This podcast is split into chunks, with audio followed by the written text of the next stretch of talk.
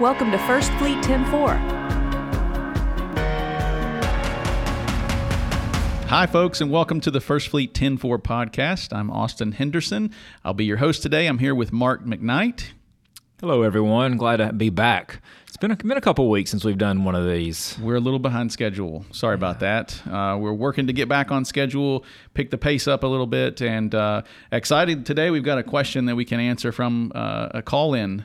Um, we had a call in directly from a gentleman named Justin in Cullman, Alabama. It was uh, regarding Livongo and a situation he had with his blood pressure cuff. So we thought we'd share this with you just because it probably applies to maybe some others out there. So let's take a listen and then we'll get back after we hear from him. Uh, yes, my name is Justin Lynn out of 106.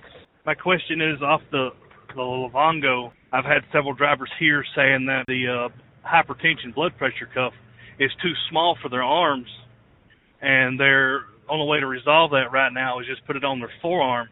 In my case, it's not reading accurate as, as the doctor's office.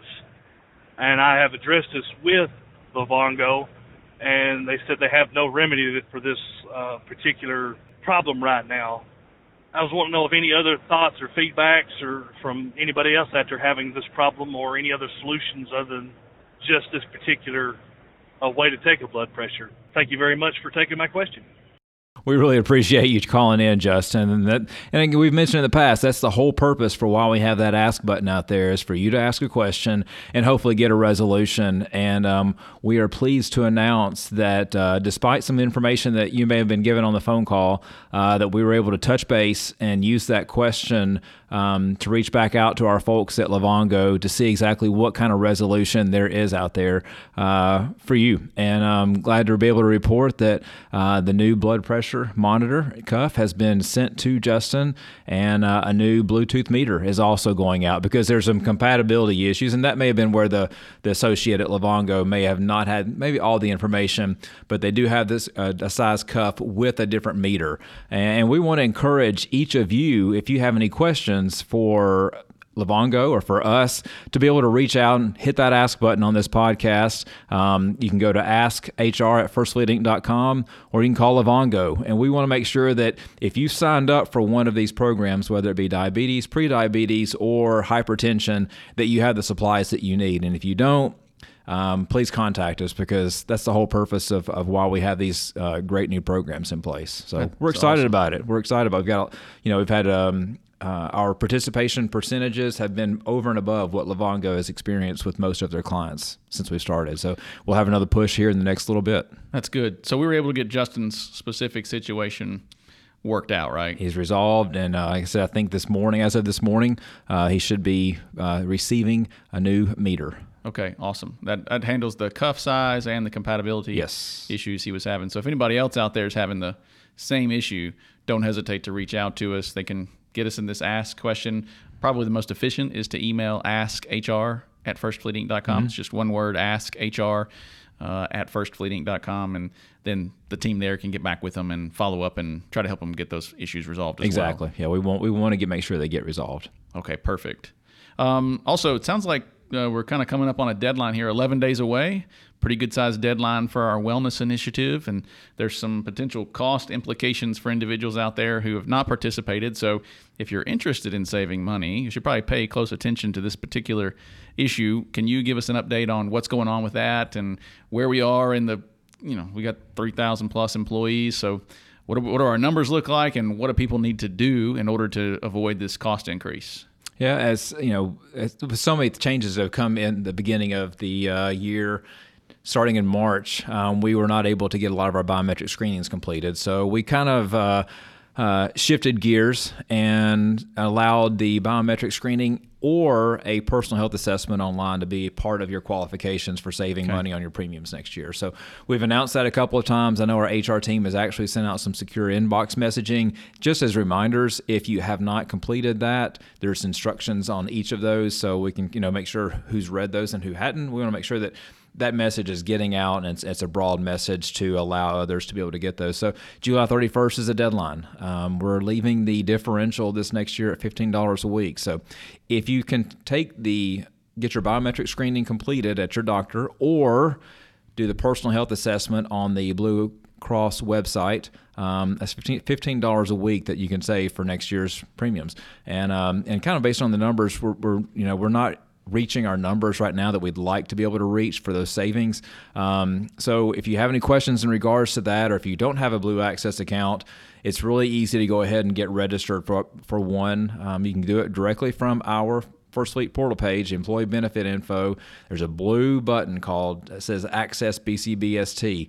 Uh, if you've already got an account, you can hit that button. It'll take you to your account. If you don't, there's instructions on there on how to register for the account. So we want to make sure everybody has that information and be able to get that completed. Um, plus, you also get incentivized fifty dollars for taking one of those. And so that's uh, the steps. That you were just trying to get people to take this health assessment. What's the time frame required to complete that health assessment? Know it would vary, but you know, generally, how long does it take? To complete the assessment, yeah, 15 minutes. Okay. Uh, they have an app. The phone app is actually pretty easy. It's called Always On, and there's the link to our employee on our employee benefit page to get to that app, uh, or you can go to their website. Um, but most all of us are, are kind of mobile ready. Yeah. Uh, so the Always On app is, is is pretty easy to use, and it's pretty easy to kind of to get those that assessment done. I feel pretty good. If you're listening to the podcast, you're probably pretty comfortable using the mobile app. Yes. So that'd be a great option. And that, uh, so you're saying the differential is fifteen dollars. So that's seven hundred and eighty bucks a year. Eighty dollars a week, a month, a year, a year, seven hundred and eighty bucks a year. I mean, that's a pretty good size savings just mm-hmm. for taking this fifteen minute assessment. Plus, it comes with uh, a reward that you're saying. Is that how is that reward paid out? And is it uh, can you do the assessment for your spouse as well? The spouses can do it. The spouse is not required to do it for your differential. So a spouse uh, can do that. Each of you would receive a an amount of a gross amount of $57.50 a couple of weeks after you get the Blue Cross gets your information and you'll receive it on your paycheck and so uh, the gross is 5750 kind of netting out for taxes 15% taxes. So the net amount you would receive is about 50 dollars. A person. Per person. So that's 100 so, bucks plus yep. the 780 so you're talking about an $880 difference in terms of overall impact if you don't do this health assessment. Exactly. So thank you for the reminder. I need to encourage my spouse to be able to to get this done as well. yeah, pretty good trade. I mean, I'm just saying it's a pretty good trade for 15 minutes. Yes. Right. Yes. So and you get good information. I mean, sometimes you may see, okay, it's kind of redundant, but we all go through life changes. Since we started doing this, I'm six years older. Yeah. My lifestyle's probably changed a little bit, and I may not be doing the fruits and vegetables, or my stress may have changed on the on the meter there. So it's always good to take that information, just do an assessment on yourself every single year. The doctor can do it when you go to the doctor, but this is just a really simple assessment that you can take to learn more about yourself and you know, to kind of looks at the way you answer your questions, it kind of puts you into a risk profile, low, medium, or high, and it, you know, kind of gives you an idea of, hey, there's some things I need to work on. Okay, sounds great. Well, that covers our wellness piece there. What about uh, so since 1986, First Fleet has had Tennessee plates on our tractors and trailers. And I understand that's going to be changing here in the very near future. Can you tell us a little bit about what that is, maybe what that isn't, what's going on there, why are we making those changes, and what do we need our drivers to be aware of with that? Well, you know, our, our core values uh, serve and E is embrace change. So this is a change that we are embracing. Um, and the biggest change is is that basically when you look at the front of a First Fleet truck and you look at the license plates, instead of being a Tennessee plate, it's going to have an Indiana plate on it.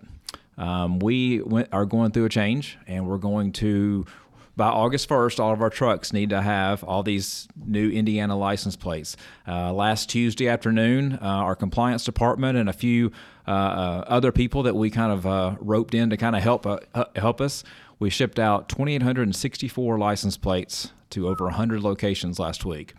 Uh, All right. Yeah, they were they were moving and, and grooving on, on getting those plates out of here, and they in two days we were able to get those plates out. They've been shipped out to every location. Every location now has until August first to okay. you remove the Tennessee license plate, put the Tennessee Indiana license plate on the very on the front of the vehicle on just the tractors. Trailers not changing, just the tractors. Okay, just the tractors. Just the tractors. Yeah. So Murfreesboro, Tennessee is going to still be on the door. It's going to still be red. We're still going to be a Tennessee corporation. The only thing that is changing is that we are going to have Indiana license plates, and they're perm plates, so they're they're, they're not going to have to worry about stickers anymore. Every yeah. year we're going to go through renewal every year, but every year it's kind of like okay, we're going to hunker down and we're going to get these cab cards and we're going to get these license these stickers out and get them out to everybody you know, cab cards can be easily transmitted electronically now. No more stickers, no more uh, license plates. Uh, this should be a kind of a, a one and done kind of kind of deal. All the new trucks will get Indiana license plates coming out, but So if a driver's sitting out there and they're saying, "Why are we doing this?" The general description that we would answer is because it's uh easier to administer. Is- You feel like that's an appropriate answer to that question? Yeah, it is. It's, it's it's easier to administer. We could have done it in any. The the rule is is that you can you can register in any state in which you have property. Right. So we have a number of locations where we have big facilities and we own the property. Indiana just happened to be the one that we selected. Um, ease of use. Their their system for their state system is very easy to use. Um, the permanent place is a big advantage. Yeah. Uh, we also got so we were able to take advantage of some weight variance and the rates that they applied to those weight rate weight variances for specific units. So Okay. you know there could be some changes in that regard, but you know it's it's mainly the the time savings, the ease of being able to administer that, and again not have to worry about those plates in the future. Yeah. So. Couple call outs there. The tractor registrations will be available uh, in the mobile app, so they're they've been there for a while. And if you're a Platform Science location, uh, there was a new feature added just last week to the workflow application where it says View Cab Cards. Um, that will also include uh, the tractor registration in there. So in terms of delivering that, the physical copy is supposed to be in the vehicle at all times. Mm-hmm. But if for some reason it gets destroyed or you know something gets, goes missing or whatever, it it is retrievable in electronic form in the mobile app and also in the platform science. So that should be helpful for us as well. Yeah. The one thing we do want to mention though is, is we're getting kind of nervous. Like we reached out to, to Indiana and said, okay, we're changing plates starting maybe July 20th, which is the day we're recording this. It's not August 1st yet. We got Indiana license plates, and we reached out to the state and, and Indiana, and they said as long as our, we keep our Tennessee cab card and our Indiana cab card in the truck until the end of July 31st, we should be okay. We should be okay, Okay. as far as any kind of if we get you know if there's inspections or anything. But once July 31st hits, August 1st, it's a new year. We're under Indiana. You can remove those Tennessee cab cards and just Okay. it's Indiana plates and Indiana cab cards. And once once the new registrations are posted into our system, they'll automatically be replaced in the mobile app and in platform science. So that's a win there as well. Okay, awesome. So, kind of moving from Indiana, you know, we like said, we've got a lot of locations out there, and a lot of those plates have been sent out even to our new locations. And uh, I know a couple times in the when we've had these uh, these recordings that you've you've mentioned the uh, new location in Florida, and I think we've got two in Florida now. You want to kind of give us an update on those two? Absolutely. I was in uh, Fernandina Beach this just last week. Had a great time there. Um, we've got uh, two locations there within sort of a uh, roughly a 10, 15 mile radius. I'm not sure exactly how far apart they are, but about 30 trucks in operation there. Uh, we're hauling boxes and uh, paper products there um, for uh, Westrock and uh, the location seems to be operating well. Uh, freight volume seems to be good. Um, uh, transition has gone really smoothly, so really thankful for the team there and the hard work that's being invested by the drivers and the dispatch staff. Even we got regional folks that are that are hanging out there to try and help make the transition as smooth as possible. I think the customer's been very satisfied with the services we've delivered. That's a shout out, obviously, to our driver community there who always exceed the expectations of our customers uh, in every possible way. So that's a fantastic opportunity. If you've got friends or family in the Jacksonville, Florida area, it's it's within reach of Jacksonville. Uh, you know, make sure you point them to careers.firstfleetinc.com, and there's an opportunity there. If uh, you'll use the mobile app in the uh, there's a referral function in the mobile app where you can actually get um, a referral bonus built in uh, to the mobile application there. So, always looking for good folks. Uh, Jacksonville area, if you've got friends or family, send the shout out there and let's see if we can get that place uh, fully staffed and ready to rock and roll.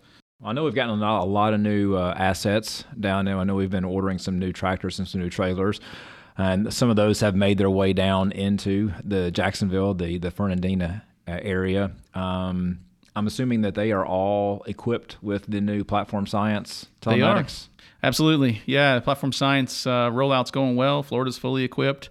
Uh, we actually have um, uh, this week we crossed a thousand tractors that are on the Pacific uh, platform, so that's a very encouraging number.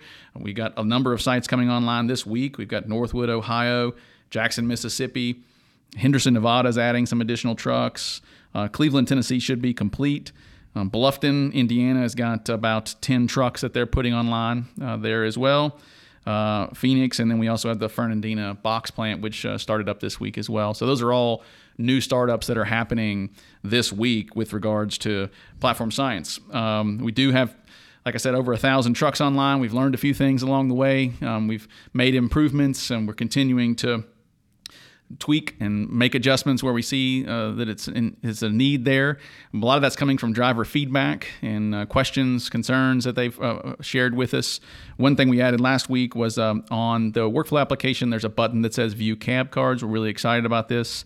I spoke to it just briefly a, a moment ago, but there's there's functionality in there for things like the visor card for ELD operation. That's in there. Uh, there's the registration, which we spoke of. There's the insurance ca- uh, insurance card is in there as well, and there's the permit book is in there as well. So right from the workflow in the dash, the driver has accessibility to these documentations. Now they're in a digital form. You're supposed to have the paper copies with you at all times, but this is a good backup. Um, it is visible and it's accessible directly from the workflow. Just takes really one tap and you're there to see those documents. So we're really excited about that. In addition, we had some good feedback from a driver, James Bush in uh, Winston-Salem. He's a six-year driver. Um, reached out to us to share some concerns uh, with, with regard around TripScan, which is a POD scanning tool. So getting those proof of deliveries is, is essential for us. It's part of the billing process, and it can really slow things down if we don't have a copy of that signed proof of delivery. So there are a couple ways to do that right now in platform science, and the method that we're working on is TripScan. Um, that allows the driver to scan directly from the workflow application. It's a seamless experience, but really grateful for James uh, giving us some feedback there, pointing us in the right direction about some opportunities and things we need to tweak on that in terms of usability and just um, just overall functionality. So we've got some new fixes coming out there that are uh, addressed uh, that should address some of those issues. We also have some uh, connectivity issues we're aware of. Um, they're not they're not uh, all over the place, but we have seen some instances where uh, tablet connectivity issues have shown up, and we're working with Platform Science to resolve those as quickly as we possibly can. We know that's um, that's an inconvenience, so we're certainly trying to iron that out. And on top of that, we saw some uh, communication on the First Fleet uh, Friends uh, Facebook page, just with regards to some frustrations around navigation. So, if you've got issues with navigation, I really want to ask if you'd send us an email at support at firstfleetinc.com, support at firstfleetinc.com. That would be super helpful for us. Um, comments on the Facebook page are helpful to a certain extent, but they don't allow us to really make any progress. I want to be able to get my hands on some specific examples of navigation or routing that was provided, which you feel the drivers feel in their professional experience is inadequate or not proper. We want to tweak that. We want to we want to have that feedback. So if that's happening to you, um, please send an email to support at firstfleetinc.com, and we will work with Platform Science to uh, see if we can find any opportunities there to make that even more efficient. Um, we do have, like I said, the process keeps moving. We have a number of sites still in the hopper, and grateful for those drivers who are uh, interacting with it and giving us feedback. Overall, the drivers' impressions are they're great. I mean, it saves time. It's speedy to interact with, and most drivers adapt and catch on pretty quickly. So we're we're very thankful for that. But always interested in hearing feedback for sure. We can always make things better my understanding, and I hear I hear platform science throughout. It's kind of like a, it's like kind of like it's planned through a speaker system throughout the office because there's so mm-hmm. many people here that are working on it. I mean, pretty much on a constant yes. basis. A lot of what is going into the system is based on feedback. That's right. Because you've got we've got you know 100 plus different accounts out there, and almost every single one of them have a specific need that the other one does not. That's right. And so you've had to rely on that feedback from the actual user to be able to progress and proceed.